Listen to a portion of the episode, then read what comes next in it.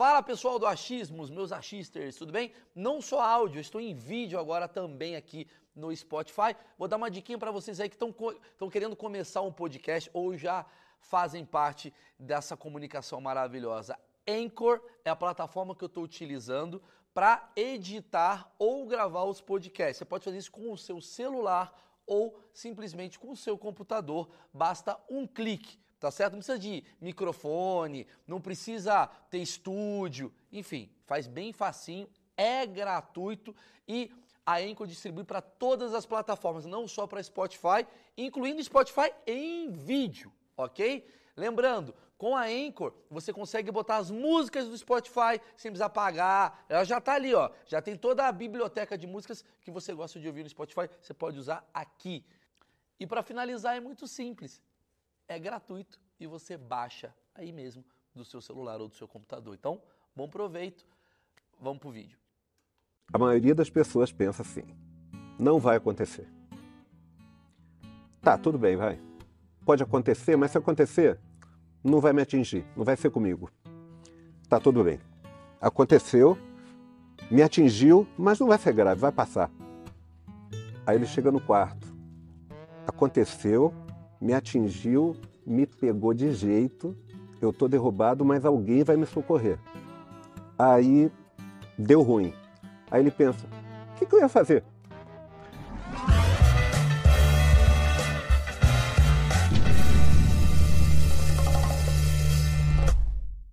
Esse achismo é sim um dos mais esperados de todos os tempos. Eu não falo isso sempre, você sabe não disso, fala, Marcão. Não fala. Sabe o que, que ele é? Porque a gente vai falar sobre crise. Que crise, mal? É crise o que no casamento? Também. É crise o quê? Crise aérea, crise de empresa, crise de terrorista, crise de que mais? Que... É, alergia? Não, Não, né? Não. Crise econômica. Esse cara que está na minha frente é meu xará, Maurício Pontes, e é um especialista, como é que eu posso dizer, um gestor de crise. Gestor de crises. É o cara mais pessimista do Brasil, seria isso? O cara que entra pra se ferrar, né? Ele vê a crise, ele entra e fala, ó, melhor aqui, vai para cá, e quando vê, melhorou a crise. A gente vai rir, obviamente, vai ver várias histórias, vários assuntos, várias ignorâncias, é, é, obviamente, que vem daqui, especialmente do Marcão. Ah, mas Maurício, esse papo aqui tá meio chato. Dá uma olhada aqui embaixo, aqui na descrição do vídeo, tem uma linha do tempo. E nessa linha do tempo, você pode escolher. Cara, eu quero saber ó, ele falando como é que ele fala com o negócio do terrorista. Tá escrito aqui. História do terrorista. Crise aérea. Ele vai, né? Cada Pode um. passeando pelo vídeo. Você passeia pelo vídeo, faz o que você quiser. Obrigado pela tosse, Pedro.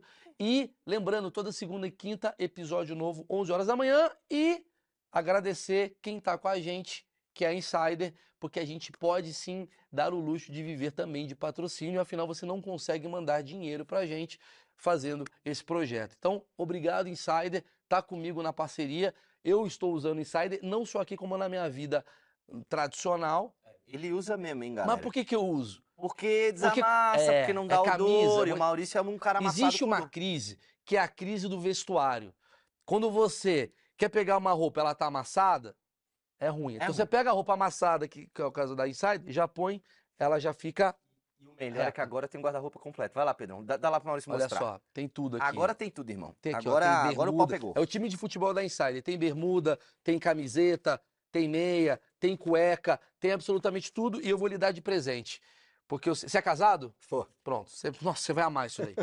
Nossa. E é linha masculina e feminina, hein? Só para deixar claro aqui pra galera, é, linha masculina linha e masculina, feminina. feminina, que você tem acesso aqui na descrição com o cupom de desconto Maurício12. Já compra vários. Vai lá na Insider e fala, pô, amo o Maurício. É, porque daí ajuda Os nós Maurícios, também, né? inventa coisa é, aí. É, ajuda a gente. Presentão é pra você.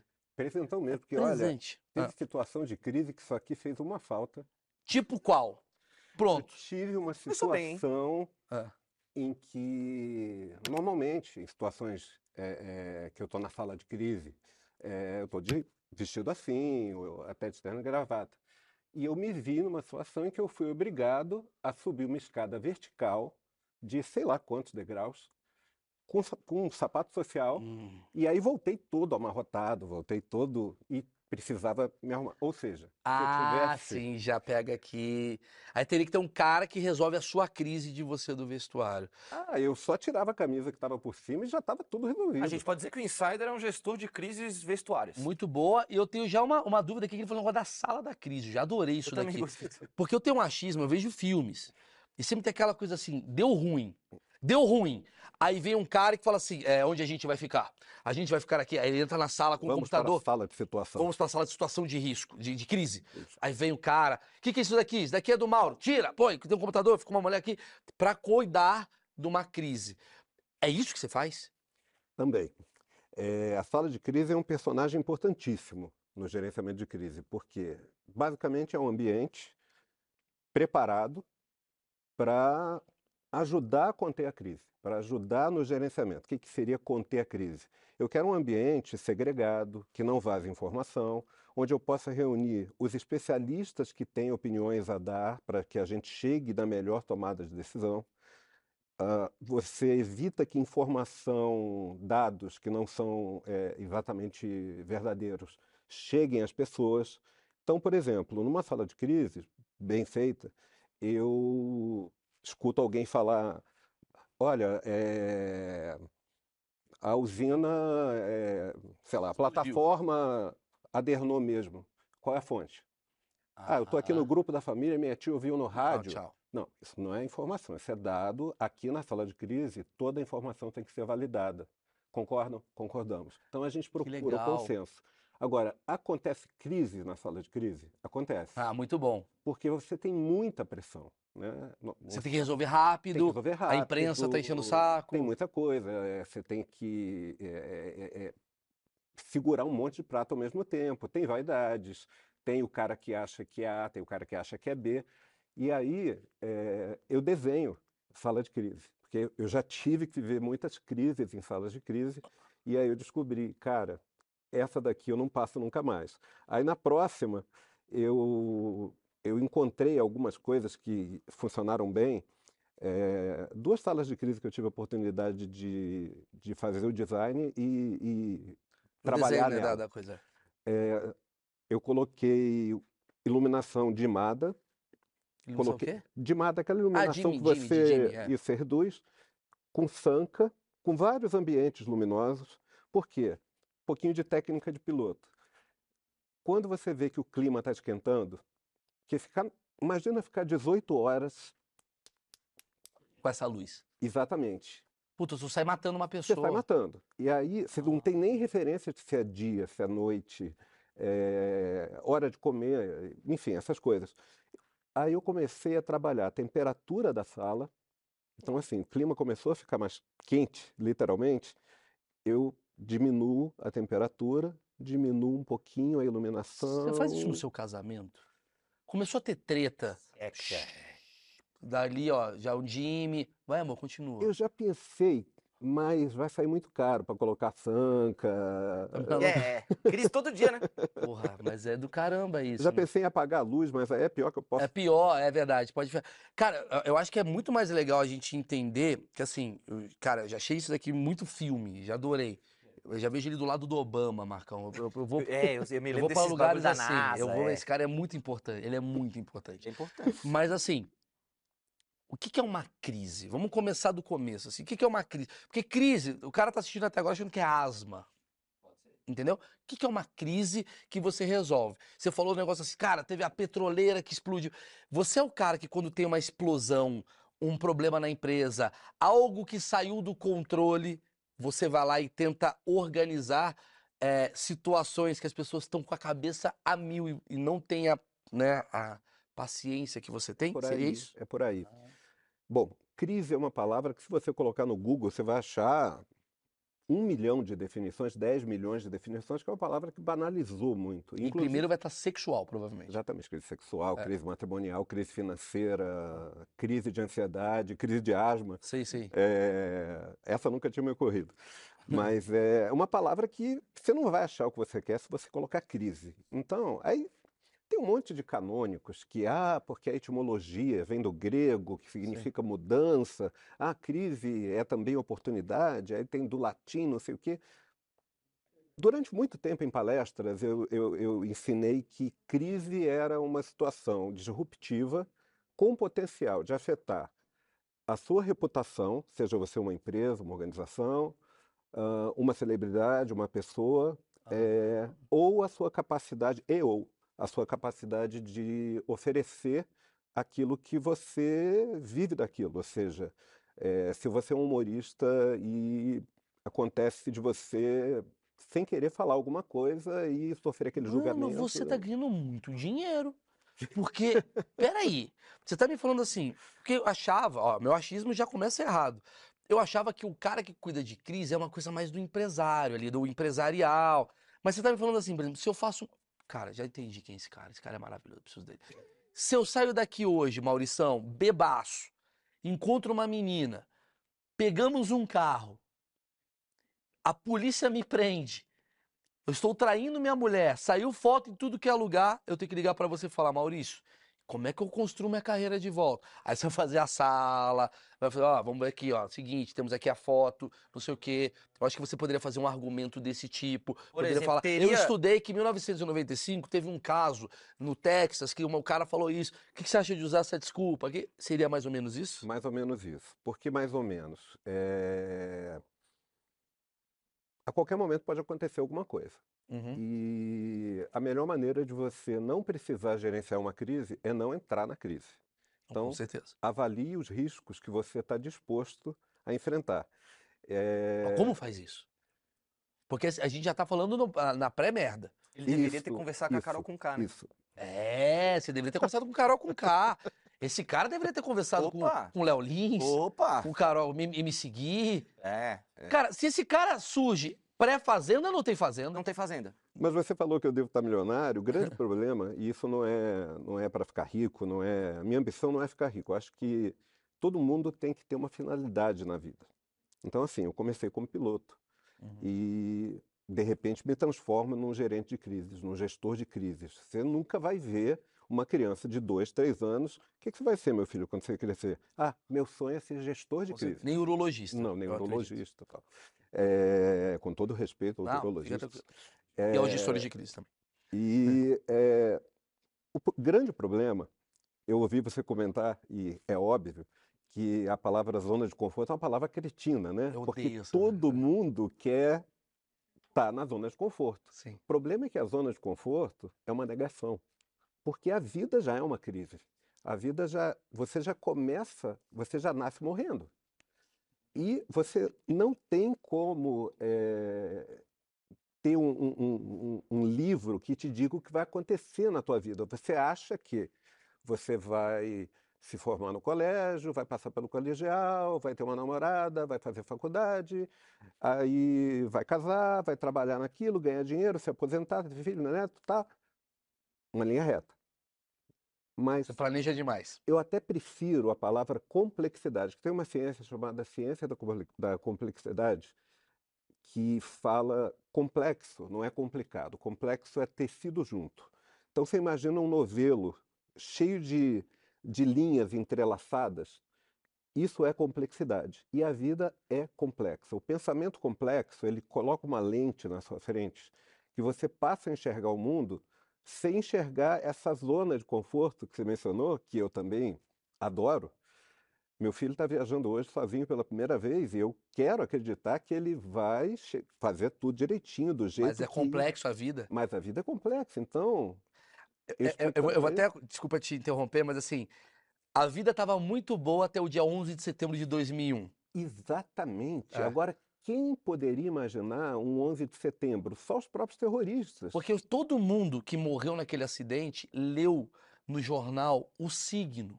E o signo não estava falando não vá trabalhar. Não, não. Não pegue um avião hoje. Tava parabéns, própria, dia incrível no trabalho. A própria inteligência não, não, não imaginou nada parecido. Aquilo uhum. chocou a todos nós pela simplicidade. Talvez que a inteligência era touros.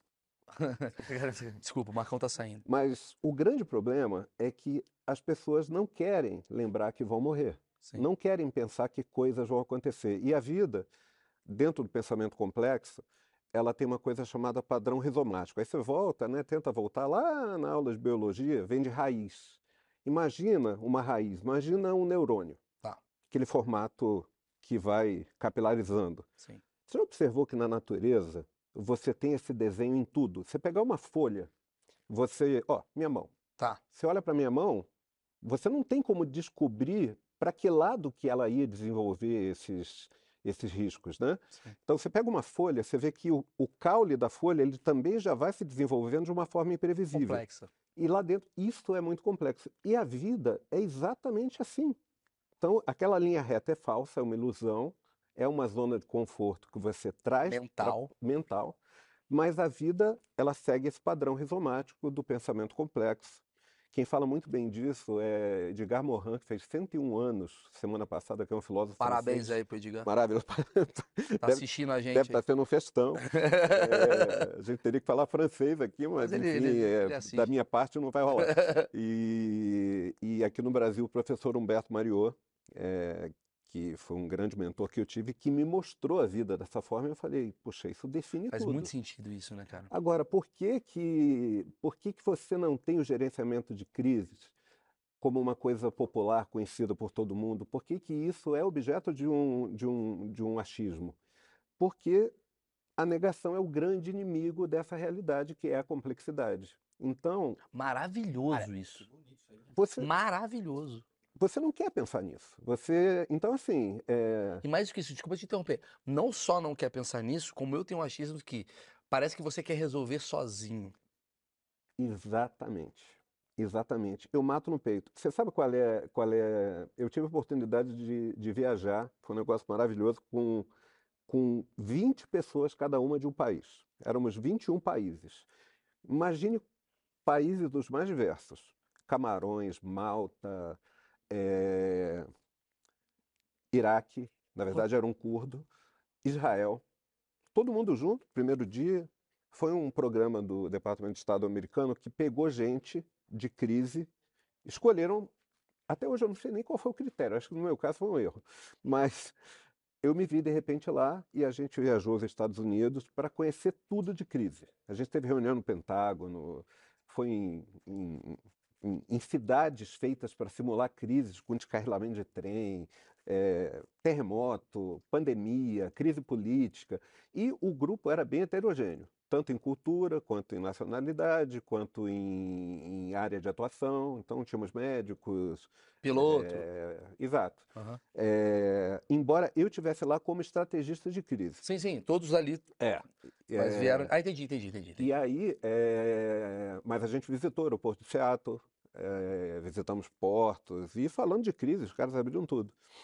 E uma coisa que eu notei é que todo mundo vivia o mesmo problema nos seus países. E aí a gente chegou à seguinte conclusão: normalmente, uma pessoa normal pensa assim. Vou pensar num empresário. Por que, que eu não vou gastar dinheiro me preparando para uma crise, que é tudo que eu não quero que aconteça? É aquele cara, para que, que eu vou comprar seguro se eu não quero que o carro bata? Então, assim, eh, eu vou dirigir, vou dirigir com segurança, tranquilo, tal, não vai acontecer nada. Eu tenho seguro de casa, eu tenho seguro do que você imaginar, porque é um mindset já.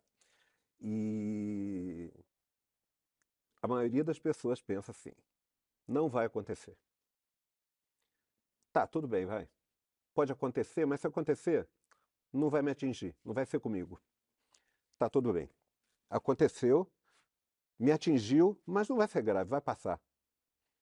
Aí ele chega no quarto. Aconteceu, me atingiu, me pegou de jeito, eu estou derrubado, mas alguém vai me socorrer. Aí deu ruim. Aí ele pensa: o que, que eu ia fazer? Maravilhoso. Então, é, é, da natureza Cara, é humana. Todos. É muito legal você falar que camarão. É engraçado que assim, me dá a impressão que você está falando é todo mundo, obviamente os problemas são diferentes, porque em Camarões talvez seja uma questão de segurança diferente do que é na Suíça, mas a essência é a mesma. E a gente teve um, um evento chamado Covid-19, que é uma pandemia que democratizou a crise. 8 bilhões de pessoas pela primeira vez na história vivendo o mesmo o problema. Problema, cara. Todo mundo. Aí e ninguém aquela... previu. E por que, que não previu, Maurício? Porque é imprevisível, porque é como... Não era. Não era, Zé. Ah, não era imprevisível, é verdade. Porque, é, entendi, entendi. Tinha biólogo já É verdade. É Na verdade, verdade é, eu atuei em, em, algumas pandemias. E o ebola, por exemplo, é, eu trabalhei no, no, no aeroporto de Guarulhos e, cara, dia sim, dia também, chegava um avião que informava que tinha um passageiro com sintomas de ebola. E aí a gente teve que treinar muito, então tinha todo um esquema com colaboração da Secretaria de Saúde, é, doutora Cecília Damasceno, que é uma, é uma pessoa que pensa a crise. Então, assim, a gente simulou muito como retirar essa pessoa sem contaminar os outros. Nunca houve um caso real, mas assim, Toda... Mas eu não entendi. Ligavam, tipo assim, ah, tô desconfiando que alguém tem ebola aqui. Sim, o, o comandante entrava em contato com a torre de Guarulhos. Enquanto estava no voo. Em voo, chegando e falava, olha, a gente isolou aqui, tinha um procedimento, né, para isso. A gente tem um, um passageiro aqui que está apresentando sintomas compatíveis com, com ebola. E aí a torre informava o aeroporto e aí acionava a minha área. E aí a gente tinha que começar a seguir os protocolos. Mas o protocolo é uma armadilha. Por quê? Porque essa coisa de pensar na, na vida como uma linha reta, aí você fala, bom, legal. Então, eu sou um cara que sou muito movido a propósito e causa. Sim. Sabe? Acho que um filósofo qualquer aí falou que, que a grande riqueza da vida é você descobrir qual é a sua função. Por que, que você está aqui? E é isso que eu busco muito, assim, desde, desde sim, muito sim, jovem, sim, desde moleque.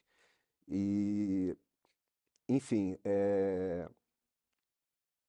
Estava falando qual é a minha função e, e, e... Sua função, no caso, é, é socorrer pessoas que, que não têm capacidade naquele momento de, uh, uh, de repensar na, na, na né? coisa na, na, na quentura do, do, da situação. Exato. E aí você estava falando, por exemplo, que você estava vendo o caso de, de, do protocolo, que ah, você não é. Do protocolo, é. sim.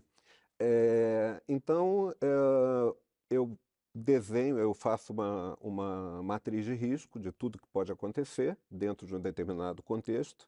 Aí escrevo os riscos e aí eu desenvolvo um plano de crises e coloco as possíveis soluções aquilo que eu devo fazer por ordem de prioridade.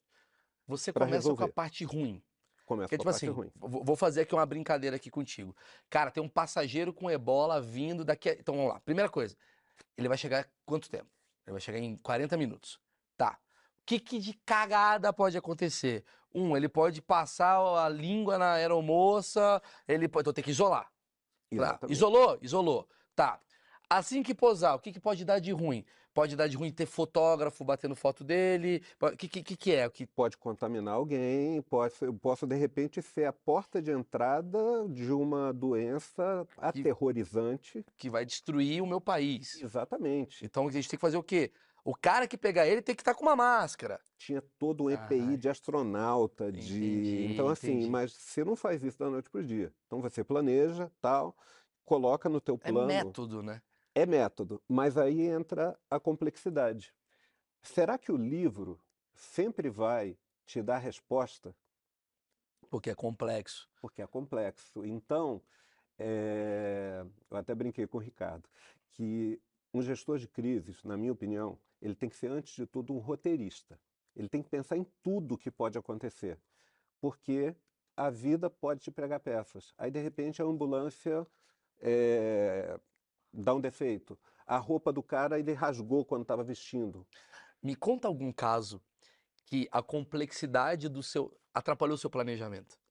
Você deve que ter atrapalhou. É que você fez o planejamento, falou, puta, aqui, se der errado, vai vir a ambulância, não sei o que, chegar lá na hora, o cara da ambulância não pegou a chave da ambulância. Você teve alguma coisa assim? Vou que tentar você... pegar algum específico, assim, porque isso acontece com, assim, eu já estou bem, bem, calejado. bem, bem calejado para para na vida pensar Sim. dessa forma, né? Hum, olha, como eu te disse, eu estou sempre esperando. Uhum. Aí, só até fazendo, aproveitando uma coisa que você falou que é, é, é, é sensacional da gente colocar aqui, é, eu sou um pessimista. É, eu me considero um otimista. Me considero uma pessoa. É, sempre me considerei um cara que que, que, assim, eu sou muito solar, gosto muito da vida, levo uma. Mas você sempre pensa leve. nas coisas ruins que podem acontecer para ser feliz. Sempre Entendi. penso naquilo que pode atrapalhar a minha felicidade. Aí eu vi uma frase do Ariano Suassuna que me define perfeitamente.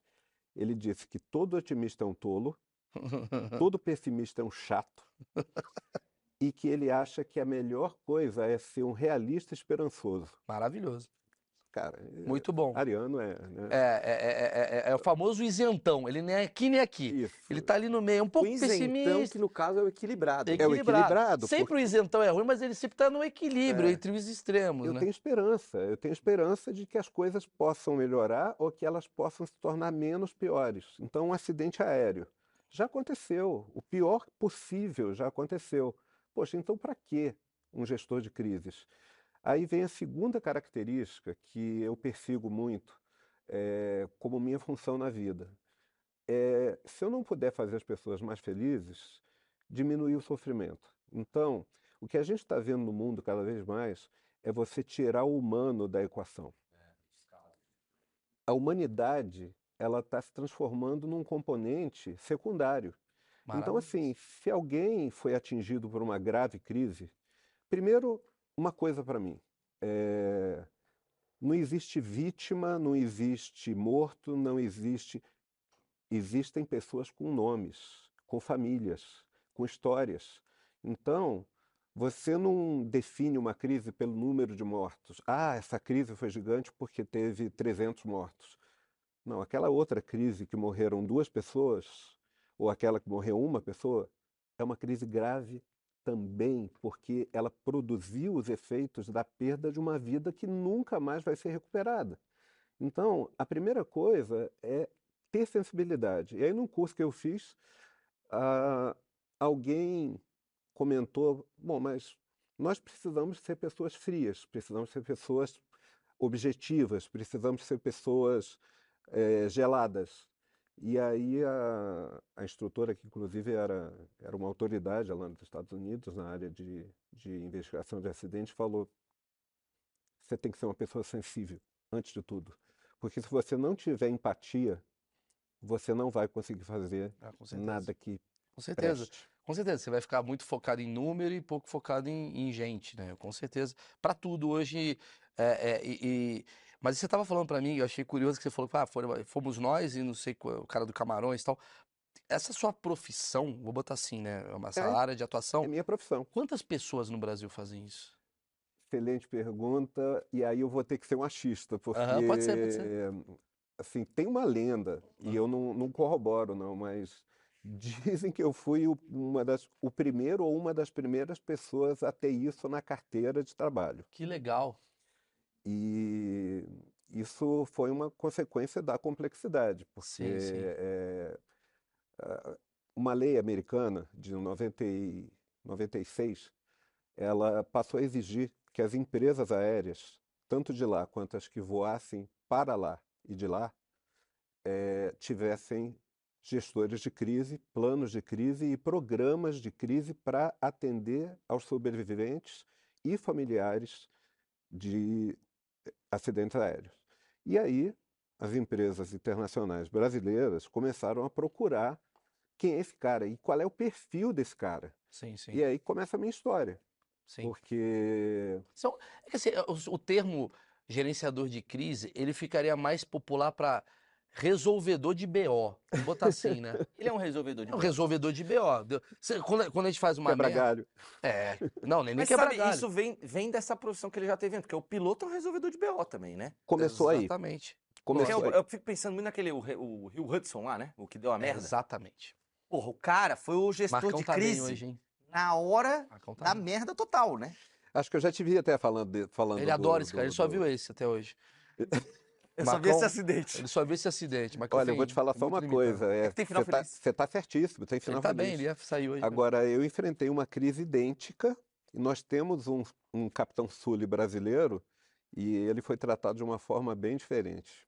Eu lamento muito. É o negócio da TAM? É. Que quem? Ah, o acidente da TAM. Tá aí.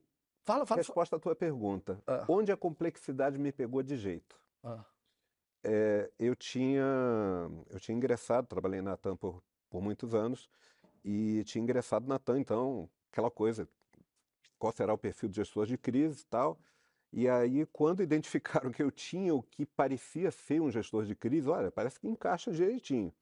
Porque eu era piloto, é, eu, era, eu sou formado em Direito, eu fiz pós em Comunicação, eu sou investigador de acidentes, Pô, eu entendo bem acidente.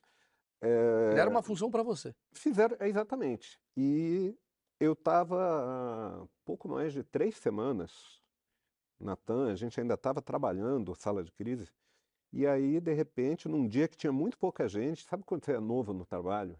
Sabe que, assim, você ainda está tateando, Sim. conhecendo as pessoas, e é uma função muito crítica, porque você tem que falar coisas que pessoas muito mais elevadas que você vão discordar. Sim. Porque não são especialistas.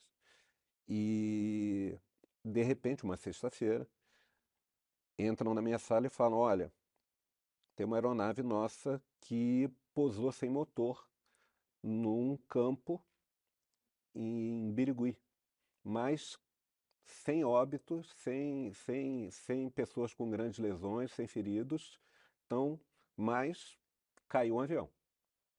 O cara fez um pouso forçado, ninguém, mas ninguém é, teve lesão que, que, que se perpetuasse por dias, não Boeing. teve ferido grave. Boeing. Infelizmente, né, para me acompanhar para o resto da minha vida, é, morreu uma vaca que foi atropelada pelo avião no pouso. E, cara, em todo lugar que eu vou, eu tenho que ouvir dessa vaca já faz. Foi em 2000 e bolinha. Você virou também... vegano, inclusive. Virei vegano depois disso. Nem a vaca senti... tinha que ter o boi gerente de crise, né? É. Já que eles não têm, a gente a, tem a vaca. Por que, a vaca não contrata um bom gerente é. de crise? É. Saiu até uma charge numa revista americana, uhum. uma vaca pastando uhum. e a outra olhando para cima dizendo: pode ficar sossegado. Cara, aí eu sou zoado em toda palestra, porque sempre que eu menciono esse caso, né? Ou, como não morreu ninguém? Morreu uma vaca. Bom, aí Cara, eu era. você não podia fazer nada, porque morreu antes do seu trabalho. morreu antes do meu trabalho. E assim, primeira coisa, o alívio é, puxa, cara, cai um avião, mas eu tô aqui pelas pessoas. Não morreu ninguém, mas agora a gente vai trabalhar. Primeira coisa, você ir lembrar de, se você não tem um plano, de suspender a publicidade da companhia, porque, pô, teve um acidente. Aí você tem na contracapa de uma revista ou num portal uma imagem feliz da tua companhia, interrompe na hora. Caraca, olha que louco. Mano, isso aí nunca ia pensar. Cara, a primeira Ninguém coisa ia pensar. Você tem que parar feita... para pensar. Isso para mim é também. Mas é. assim, a primeira coisa a ser feita num, num acidente é tipo tirar as publicidades, cara. É uma das primeiras coisas, porque assim é, é ofensivo. As que dá, né? É, As que dão, né? Porque tem, já saiu coisa, tá é. tá saindo no, daqui a três horas. Mas aí o, o, gestor de crise, ele precisa ser aquele cara que vai, que, que vai atrás. Eu acho que outra característica é assim, você é um cara de escritório, quando você está escrevendo um plano de crise, fazendo uma matriz de risco, uhum. é, mas pelo menos eu gosto de ir a campo, eu gosto de estar na sala de crise, é, eu vou ao local da crise eventualmente. Mas continua que eu achei legal. Caiu o avião. Então, Primeira coisa, tira a publicidade. Tira a publicidade. É... Lista de passageiros, que é, um, é uma coisa extremamente delicada, porque as pessoas têm a impressão falsa de que, porque você fez check-in tal, fez a reserva, babá, você, na hora que precisa da lista, você tem uma lista perfeita, absolutamente correta, dizendo todo mundo que está lá.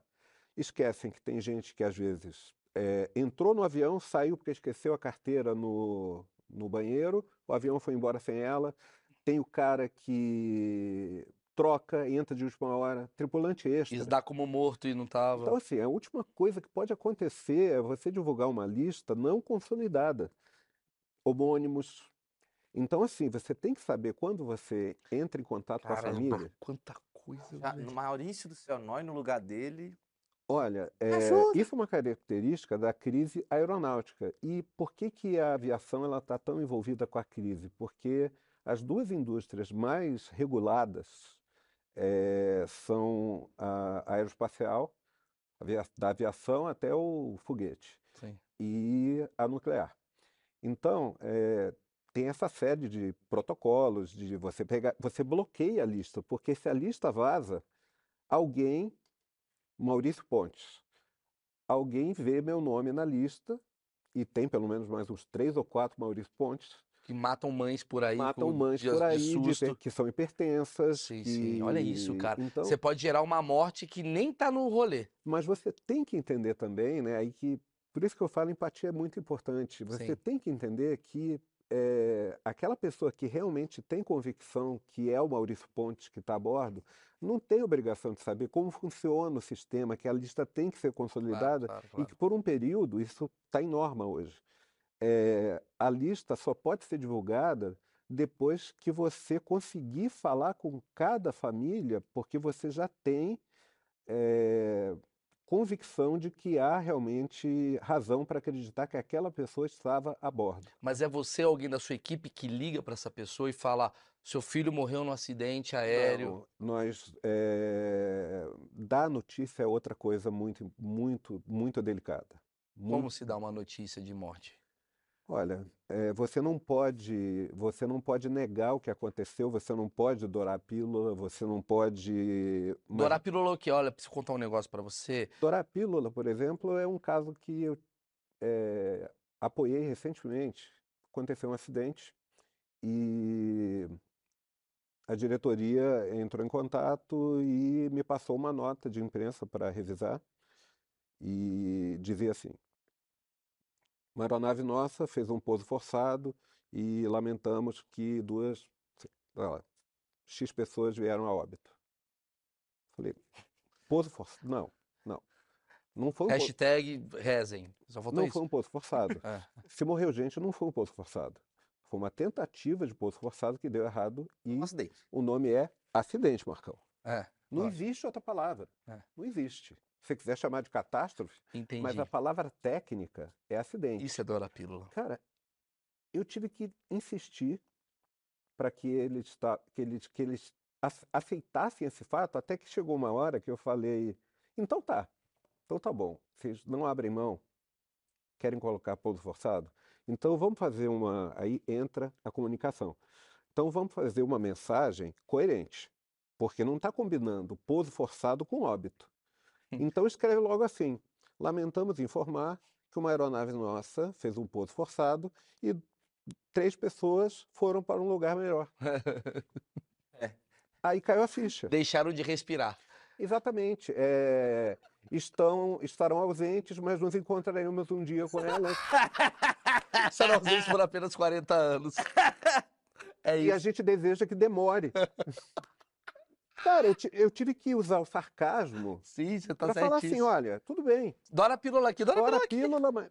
Sabe por que isso é ofensivo? Ah, com certeza. Isso é chamar o cara de idiota. Isso é... é... E hoje a sociedade está muito atenta. Com certeza, cara. Então, assim... É melhor você tirar o band-aid logo, né? Meio que... Exato. Cara... Mas quando eu vou falar com uma pessoa, é... eu preciso tomar muito cuidado.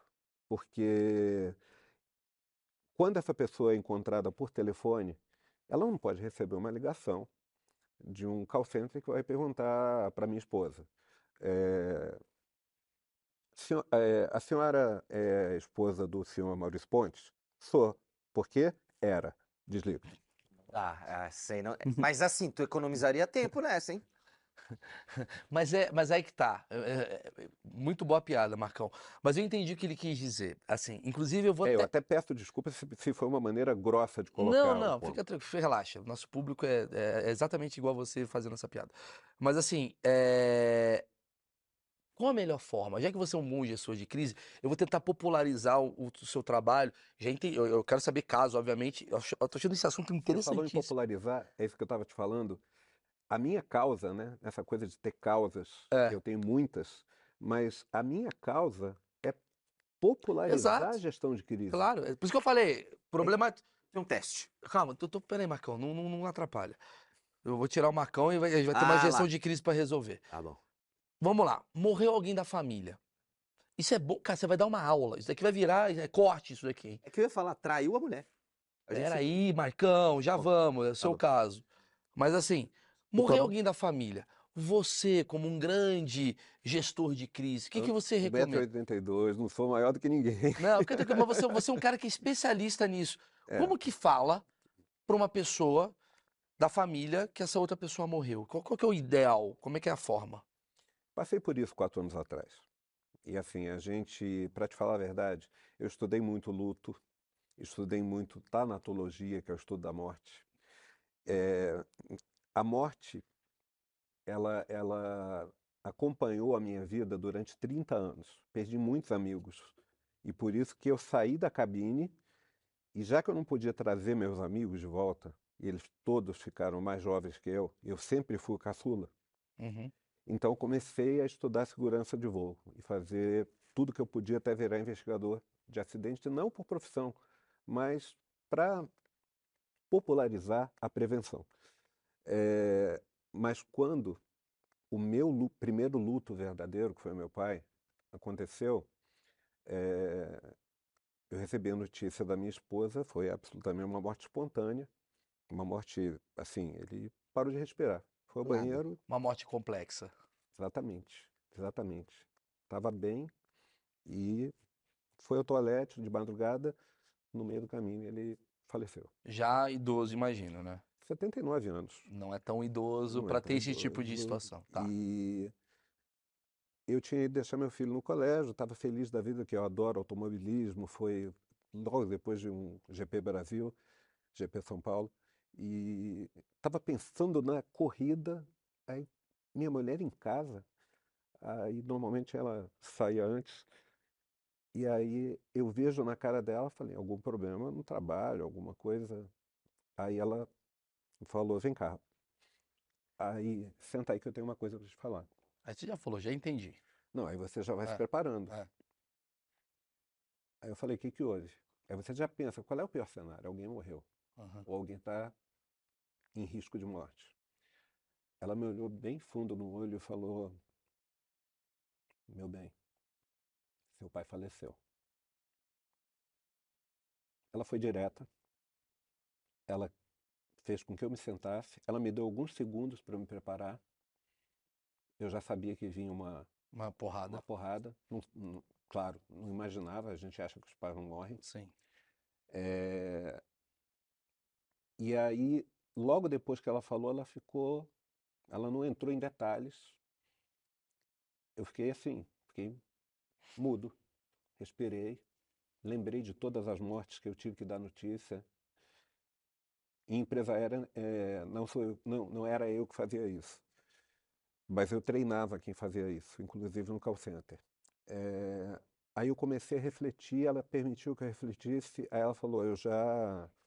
É, a nossa família ficou muito entre... Eu sou, sou daqui, mas a gente morou muito no Rio, meus pais ficaram lá. Ela falou, olha, já providenciei passagem, já mandei nosso filho, é, já mandei buscar o nosso filho na escola para ficar aqui em São Paulo que a gente tem que ir imediatamente. Então já está tudo resolvido e é, você quer ficar sozinho, você quer que eu fique com você. Então aí ela já começa a fase de acolhimento. Pô, ela foi muito bem. É, ela foi. Você tinha ensinado ela?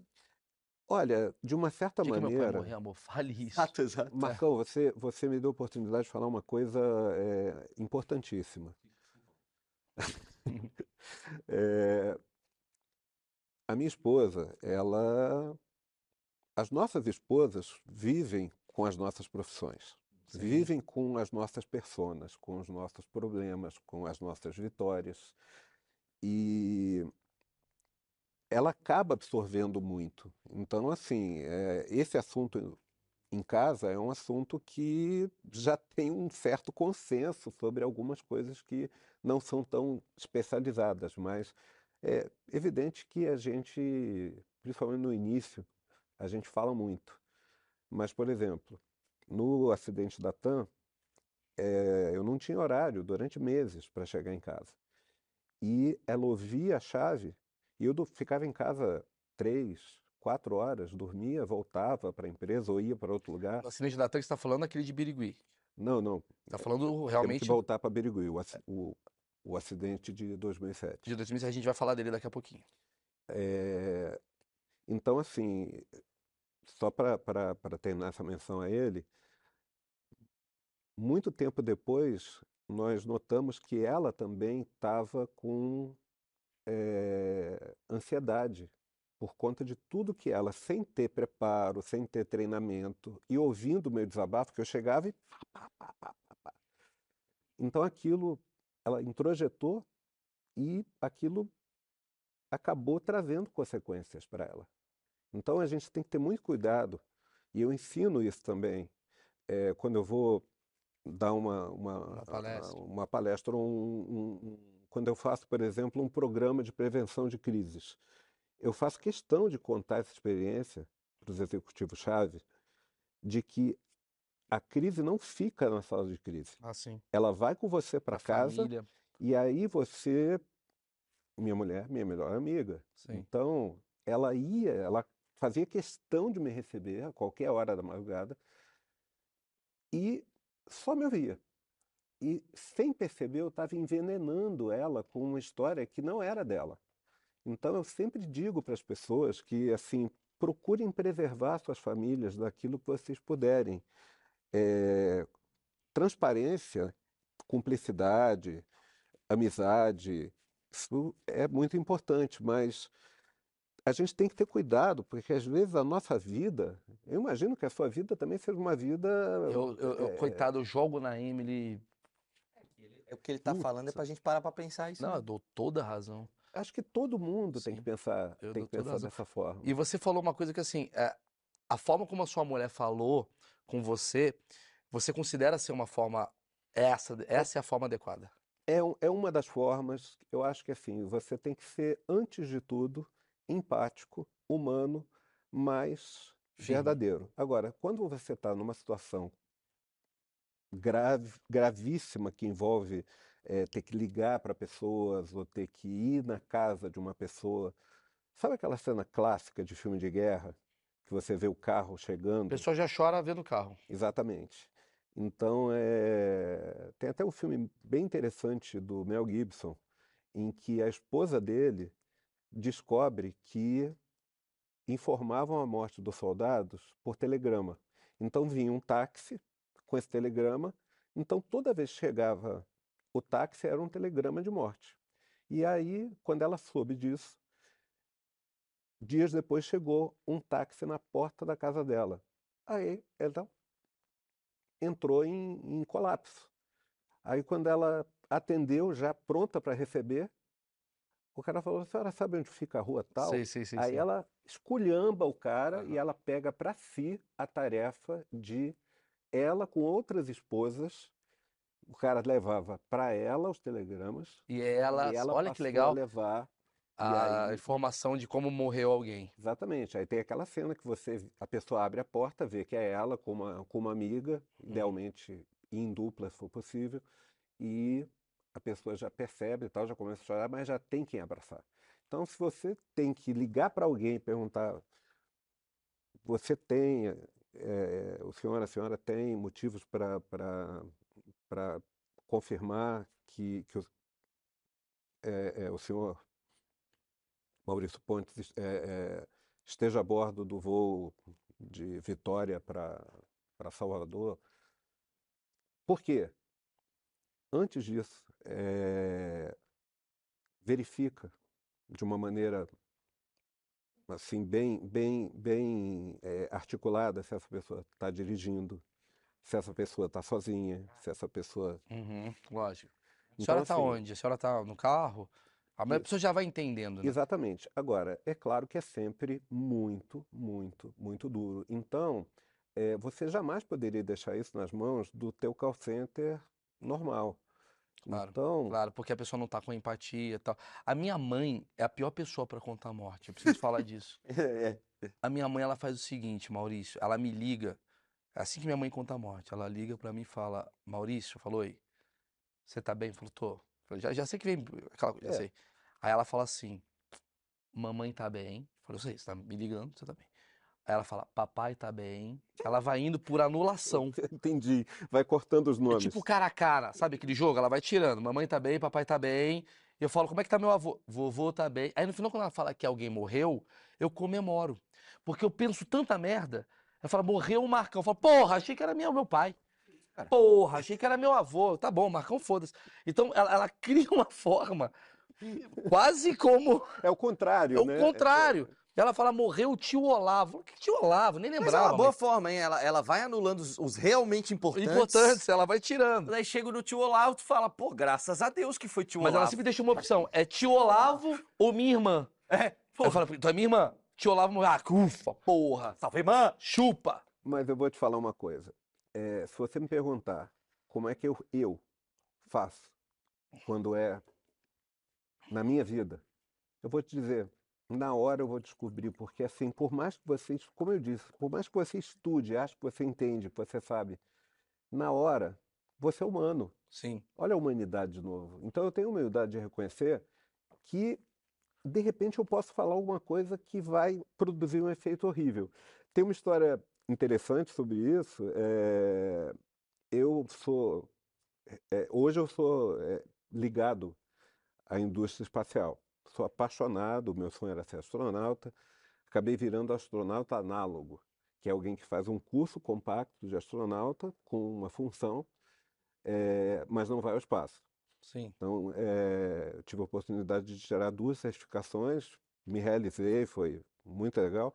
É, mas eu sempre digo, astronauta com A minúsculo e análogo com A maiúsculo. Nunca foi ao espaço. Sim, sim. Embora tenha esperança. Não, tudo bem. É, outro, outro dia estava o Vitor Espanha aqui, complexidade. Quando é que aquele cara Exatamente. imaginou... Exatamente. Foi maravilhosa a entrevista com ele. Maravilhosa. Eu Aliás, gostei muito. parabéns para ele. Porque, Porra, incrível. Ficou meu irmão até, inclusive. Fiquei você, fã. Cara, eu preciso entrar nesse detalhe, porque assim, é, quando você me fala de uma é legal que a gente foi para coisa da, da, morte tradicional, comum, é, universal, humana tal.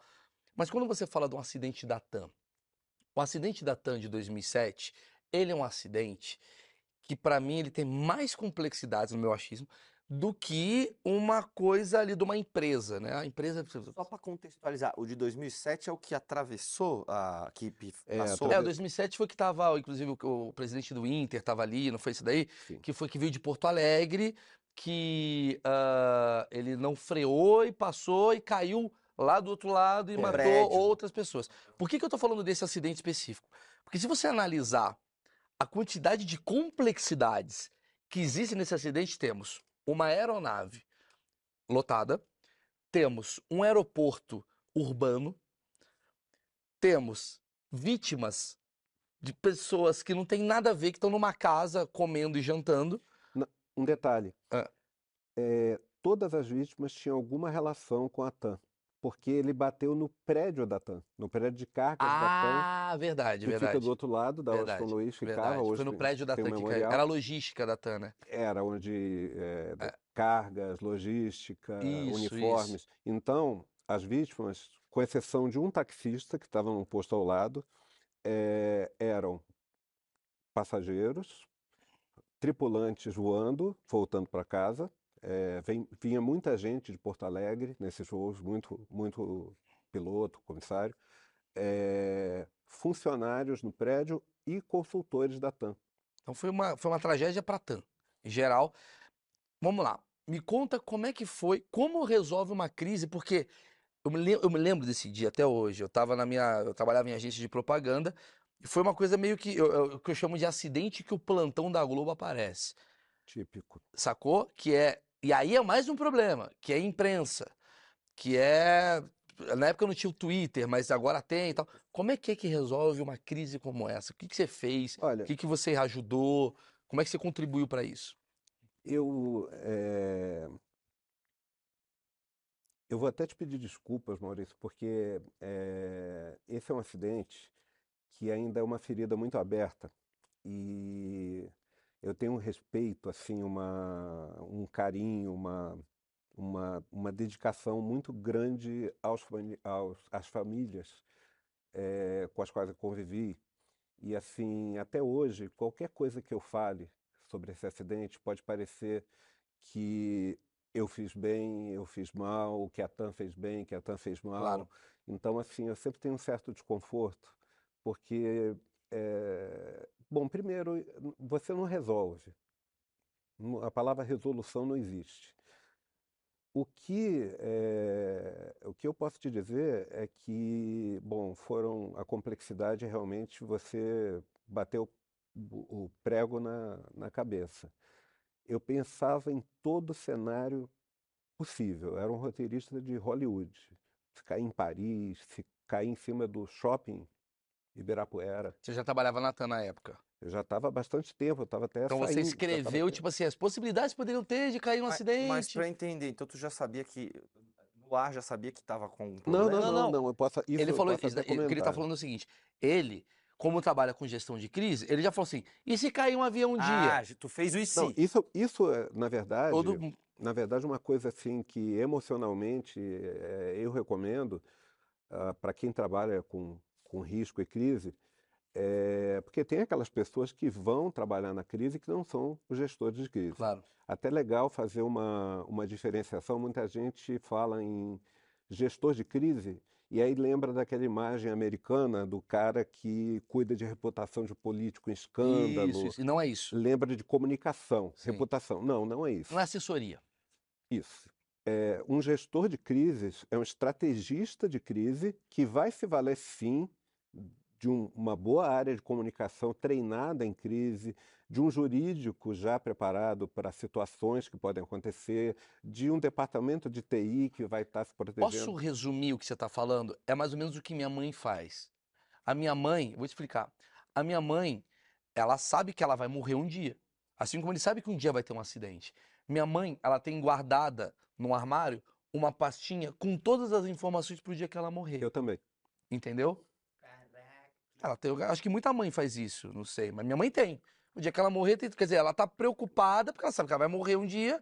Tá aqui, ó, tá aqui o documento do coisa, do documento, ah, não sei o quê. já tá facilitando a vida de vocês antes. Exatamente, é isso que ele faz. É nisso que eu penso quando, quando eu fiz isso, quando eu fiz o meu envelope, é...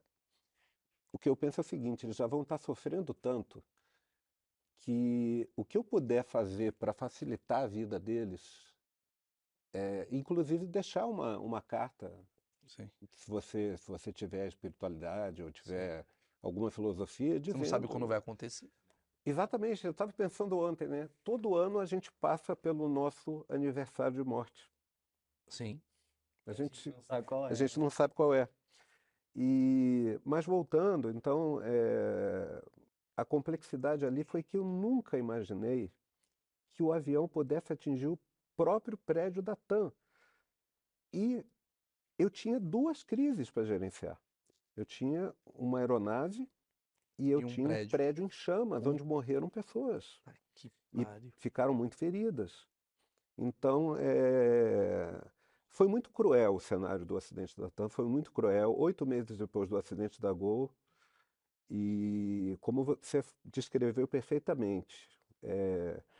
causa aéreo, uh no horário, no horário de trânsito, pico, de seis rush, e meia, de pico, uh, enfim, tudo que, tudo que podia dificultar para as pessoas chegarem, as pessoas é, indo ao aeroporto, um, uma situação realmente assim inimaginável. Mas o que se faz, né, então é aí que entra o livro e é aí que você tem que sair do livro. É. E eu chamo isso de, eu, eu chamo não, eu aprendi, são as propriedades emergentes. Então, o checklist não, não adianta, o plano não está atendendo, tem coisas que estão saindo diferente da lógica do esperado. Então, eu tenho que ter a capacidade de desenvolver uma propriedade emergente para lidar com aquela situação. Você se lembra da primeira coisa que você fez? Lembro bem. Eu estava de férias. Era uma terça-feira, eu tinha tomado uma injeção de corticóide, que eu estava com uma sinusite horrível, não tinha ninguém em casa eu cheguei, estava sentado escrevendo um e-mail para o Leandro Carnal, que eu tinha acabado de ler um livro dele sobre a história dos Estados Unidos, que eu adorei. E no meio do e-mail, eu, eu sempre procurei condicionar as pessoas que trabalhavam na empresa a me avisarem tudo que fosse diferente do normal. Do comum. Tudo. Ah, mas uma, um aeroporto que fecha? Sim. Não me incomoda em nada. Não me incomoda em nada. Era a época do Nextel, Então eu andava com dois celulares e um Nextel para todo lugar. E mesmo de férias. E eu estava preocupado porque tinha tido um incêndio no Santos Dumont de tarde. E eu era muito orcaholic naquela época e não desligava nunca, né? E aí eu estava lá passando o e-mail quando me chamam no, no Nextel, tem um lugar na, na empresa aérea que é como se fosse o controle da missão da NASA, onde eles é, é, recebem os horários, as, enfim, as informações né, é, dos aeroportos, dos voos. E aí, Maurício, coordenação, prossiga. Não, só para avisar que o aeroporto de Congonhas fechou, porque o aeroporto de Congonhas fechado era um caos na época. Aí eu, ciente, sabe a razão? Porque não estava não tava chovendo é, a ponto de, de fechar, como está até no relatório. É, o aeroporto estava aberto. E aí ele falou, ah, peraí, parece que teve uma explosão naquele posto que tem aqui na esquina. Falei, pô, esse posto é minha esposa abastece, ela está vindo da Paulista, como assim? Posto não explode assim. Aí, não, peraí. Não, não, ó, o colega aqui está falando que estão dizendo que foi um avião de pequeno porte que caiu no posto. Cara, aí tem muita informação ruim, misturada e não fazendo sentido. Aí eu fui bem assertivo. Eu falei, você tem condição de me dizer como é que está a nossa frota agora? Aí o rapaz não entendeu.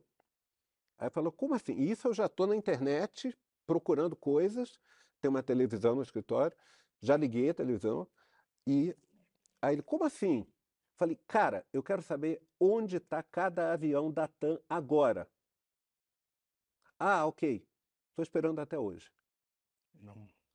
Porque na hora que ah. explodiu a informação, porque o avião pousou, deu pouso. Para coordenação, ele já é um avião que, que chegou e aí ele passa para outro setor.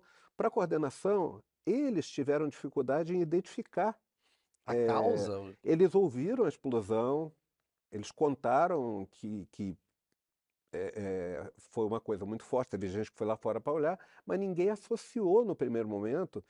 E nada na TV ainda. Então, não sei te dizer o delta T, o intervalo de tempo que isso demorou. Mas eu sempre tenho uma mochila pronta para sair de casa e não voltar por dias meses, anos. É, e aí, a outra coisa, você nunca pega teu carro para ir para a sala de crise, porque você vai estar tá nervoso, você vai estar tá falando nos dois celulares, dirigindo os cotovelos, pegando contramão, aí é a crise dentro da crise. Então você pega um táxi. Então eu passei a mão na mochila, bati a porta, ninguém tinha chegado ainda, peguei o primeiro táxi, moço, toca, deu o endereço da, do headquarter da TAM e entrei em contato com a minha esposa. Primeiro acionei minha equipe, falei, todo mundo na sala de crise, mas por que que é tal, não sei o quê. Aí minha esposa, falei, olha, estou vindo aqui na CBN, aconteceu alguma coisa grave e é possível que tenha sido com a TAM. Eu estou tentando falar no rádio, não estou conseguindo, as comunicações colapsam, então tem que ter redundância. E aí um colega da Gol ligou e ele. Curioso que no acidente da Gol a gente teve uma parceria. Eu tive que voltar, eu estava fora do Brasil, voltei para o Brasil para apoiar o que eu pudesse. E ele me ligou e eu vi, a minha casa fica muito próxima. Então, do Brooklyn para o aeroporto, pro, pro, pro aeroporto a, a Bandeirantes ali onde Sim, é fica é o, aquele prédio grande que tinha TAM, né? É... Ficou rápido até porque o trânsito colapsou nas duas pontas, então o táxi estava indo rápido e eu ouvindo a CBN e tal. O taxista ouvindo tudo. E aí liga esse, esse colega da Gol e fala, Maurício, tal, tô, tô, muito rápido tal. Eu falei, calma, manter a calma, estou indo para a sala de crise. Assim que eu tiver informação, mas eu estou vendo o incêndio, eu vi, eu passei na frente, o céu estava vermelho. Então eu falei, isso é avião grande. Isso é com certeza uma das três grandes. E aí é aquele. É, você fica com o estômago bem, bem apertado. Aí ele falou, mas eu já sei o que aconteceu. Aí eu parei, ele me contou isso, porque eu não lembro. Ele falou que eu perguntei, é meu ou é seu? Aí ele parou e falou, é seu, é seu cara, mas eu tô te ligando para dizer que é nosso. Ah, que foda. Arrepiei aqui. E aí, quando o rapaz me deixou na, na portaria da TAM, só tinha um detalhe, porque não existe risco zero, não existe perfeição em nenhum protocolo.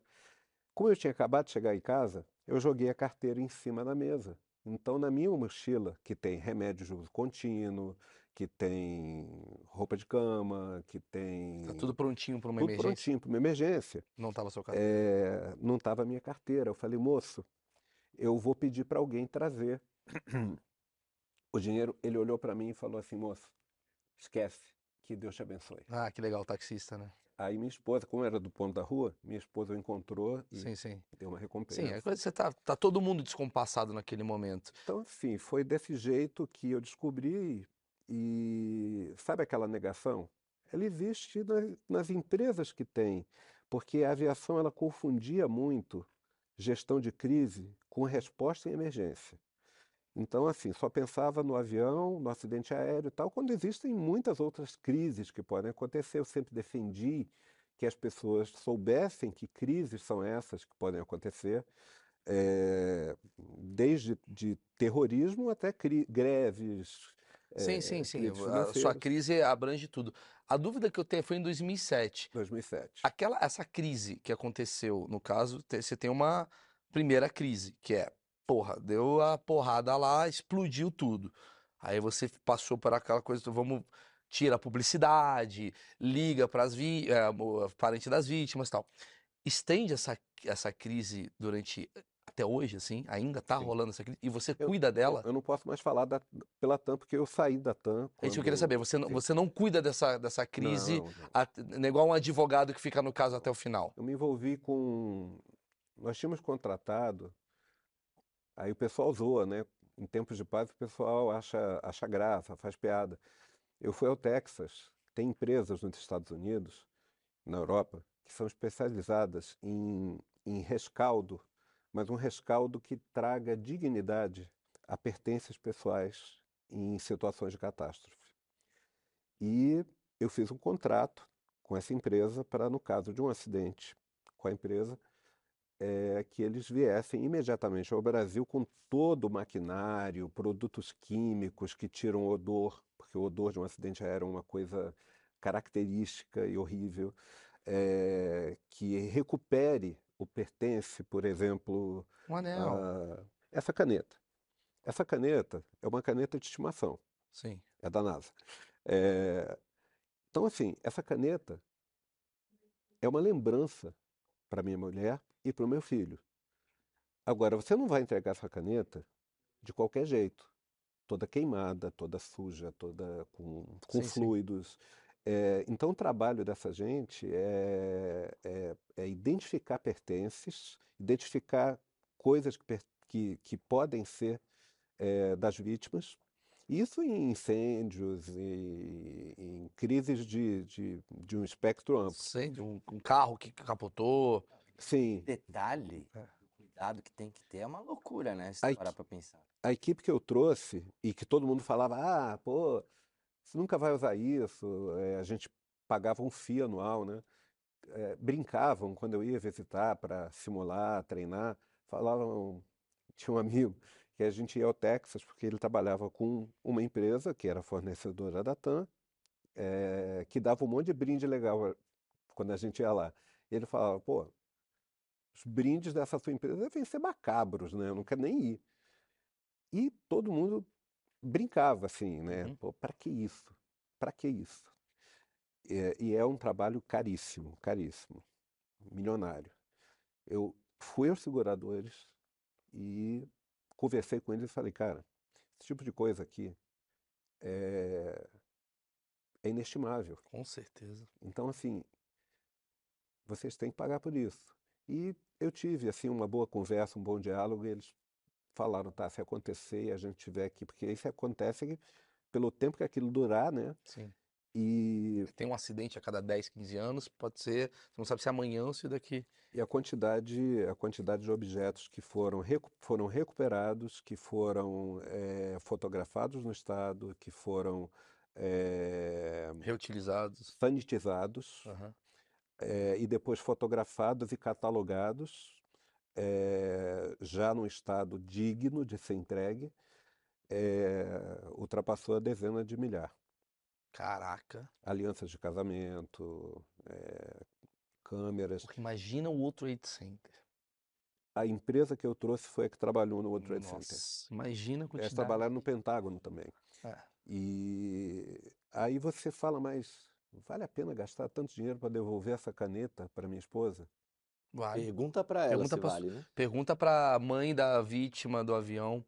O óculos do meu pai está na minha estante, uhum. que é a cara dele. Então, assim, vale. Então, esse tipo de coisa que Quanto custa, já que você está falando de valor, quanto custa um acidente? Aí é impossível dizer.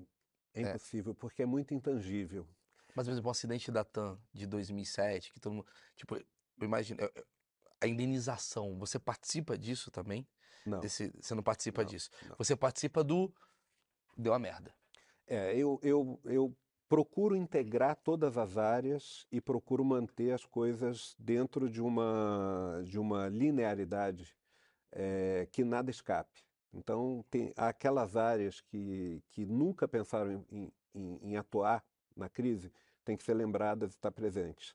Então, assim, eu tenho um, um panorama geral, mas não entro no detalhe. Entendi. Eu vou popularizar de novo, né? Já que a gente está fazendo isso. É quase como seu pneu do carro furou, o seu primeiro pensamento é: eu preciso botar uma sinalização para o carro que vem atrás para entender que eu estou aqui parado. Aí você vai organizando. Agora eu preciso o quê? Pegar um telefone para ligar para minha seguradora. Terceira coisa, eu preciso. Uh, entendi. Você vai. Só que se for lá em casa, vai ser assim. Bom, todo mundo sabe o que fazer, né? Eu vou ligar para a seguradora. Lu, abre o porta-mala. Filho. Já demandou. É, filho, você não consegue com o pneu, mas já vai abrindo aqui as coisas. Entendi, entendi. Lembra Eu... da nossa simulação. Né? Você está falando uma coisa que é muito interessante, assim, até para. Eu, eu já falei isso algumas vezes, eu vou repetir. A vida é tão complexa que o maior problema que eu vou ter com meu filho ainda não existe.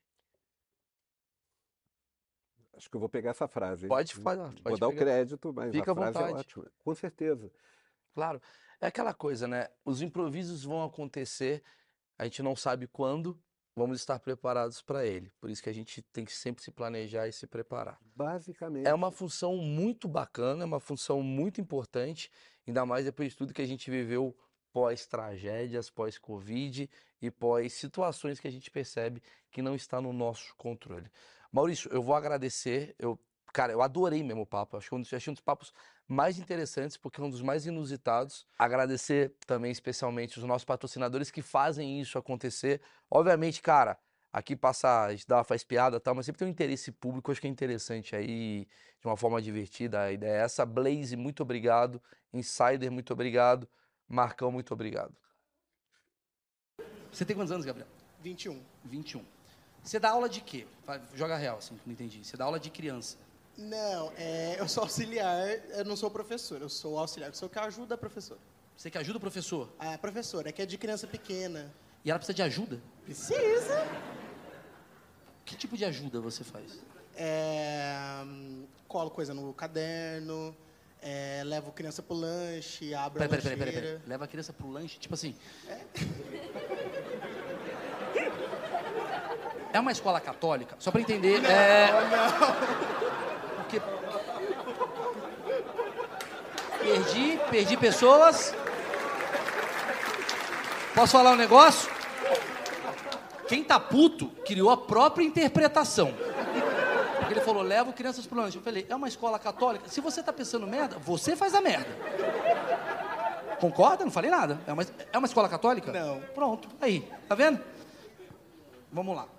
É... Qual, é, qual é o período que você trabalha lá, galera? Lá? É, é maternal? Qual que é? É G3 ao G5, é de... G3 é um estacionamento?